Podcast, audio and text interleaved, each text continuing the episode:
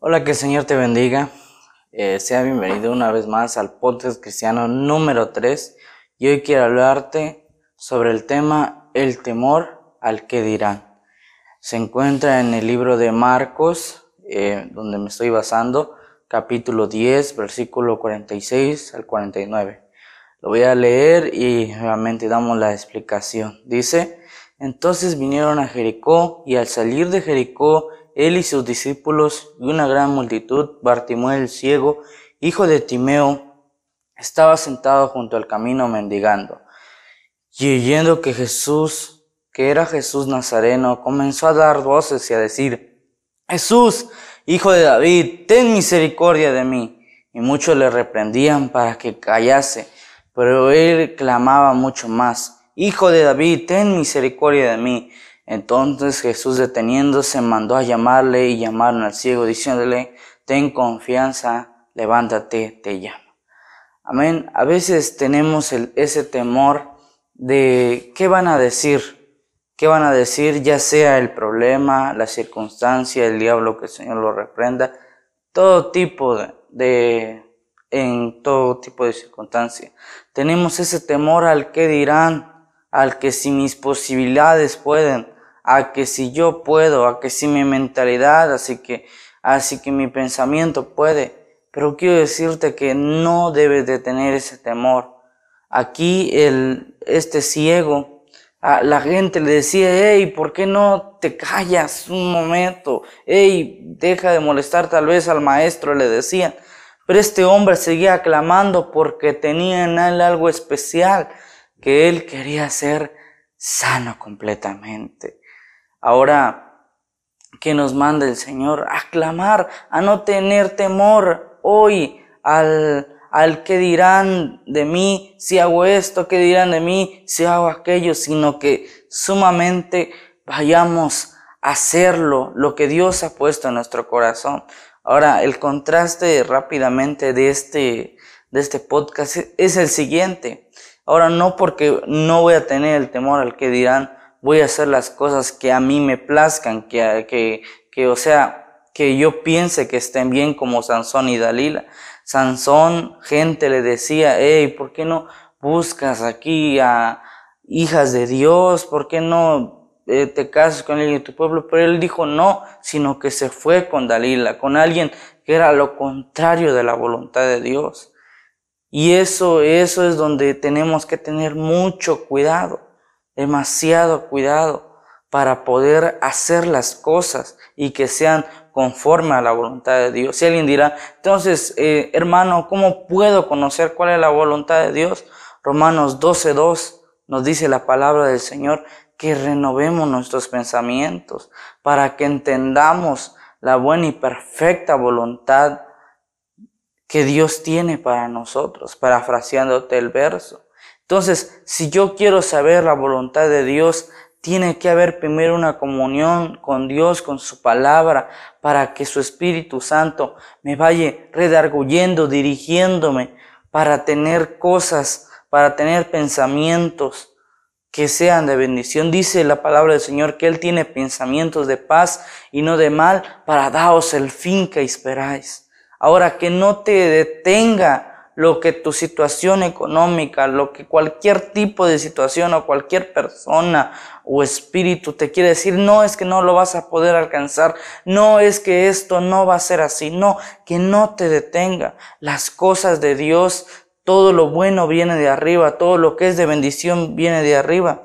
Y ahora te quiero leer otro versículo que dice, Santiago 1, 17 al 19 en la nueva traducción viviente, dice, de arriba viene lo bueno de Dios. Todo lo que es bueno y perfecto desciende a nosotros de parte de Dios nuestro Padre, quien creó todas las luces de los cielos. Él nunca cambia ni varía como una sombra en movimiento. Él por su propia voluntad nos hizo nacer de nuevo por medio de la palabra de verdad que nos dio y de toda la creación nosotros llegamos a ser su valiosa posesión. Dice aquí que somos su valiosa posesión, pero algo que me, encanta de este versículo que dice, todo lo que es bueno y perfecto desciende a nosotros de parte de Dios nuestro Padre. Entonces, ¿qué, qué es lo que Dios tiene para nosotros? Todas las cosas buenas. Usted dirá, pero hermano, ¿qué será todas las cosas?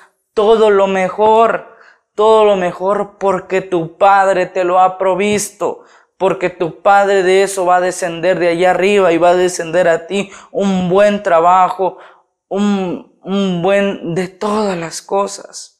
Dice también la palabra del Señor que busquemos primeramente el reino de Dios y su justicia y todas las cosas serán añadidas.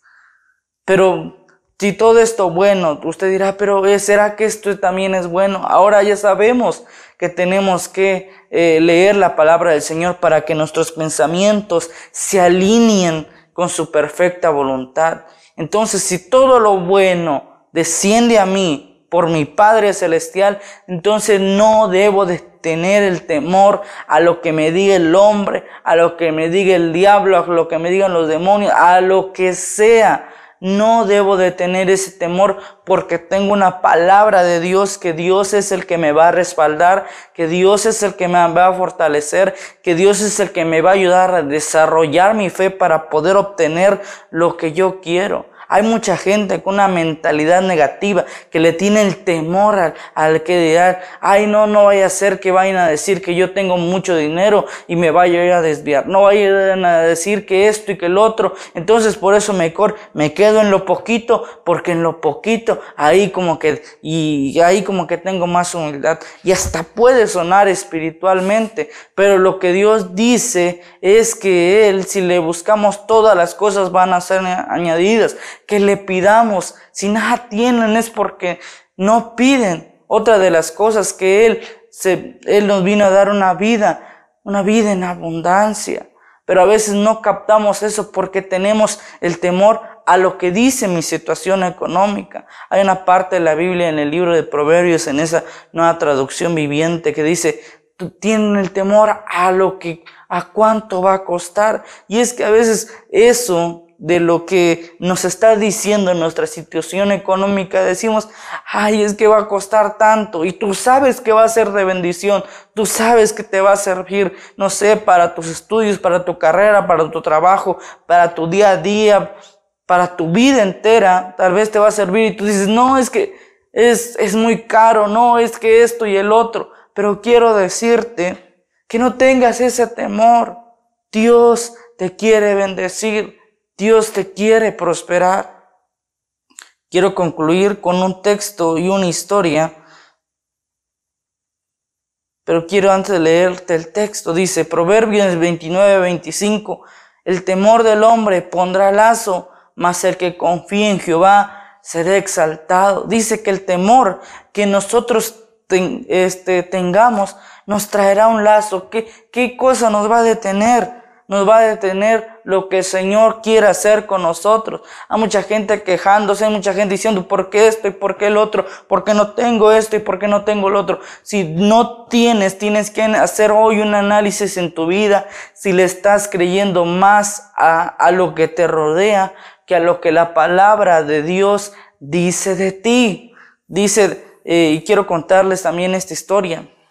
En cierta ocasión, eh, un rey tenía planeado darles eh, lo que le pidieran a, a, sus, a sus súbditos, a su gente que él tenía a cargo. Era un rey muy poderoso. Gente venía y le pedía a veces un carro, a veces tal cosa y tal cosa, cosas que él en su momento dijo, bueno, aquí la gente no, no me ve como que si yo fuera un rey, sino que me ve solamente como, no sé, como alguien tan insignificante, porque lo que él tenía era grandes posesiones.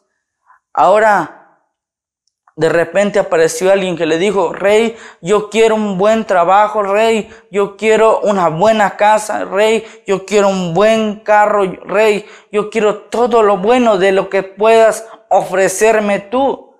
Y, este, y había gente que le decía, hey, ¿por qué estás pidiendo tan exagerado? Estás pidiendo todo lo bueno. Pero el rey los paró y les dijo, ¿saben qué? Le dijo, Él sí me está viéndolo como lo que soy, un rey que le puede dar lo que este siervo me está pidiendo. Ahora, Dios te puede dar lo que le estás pidiendo.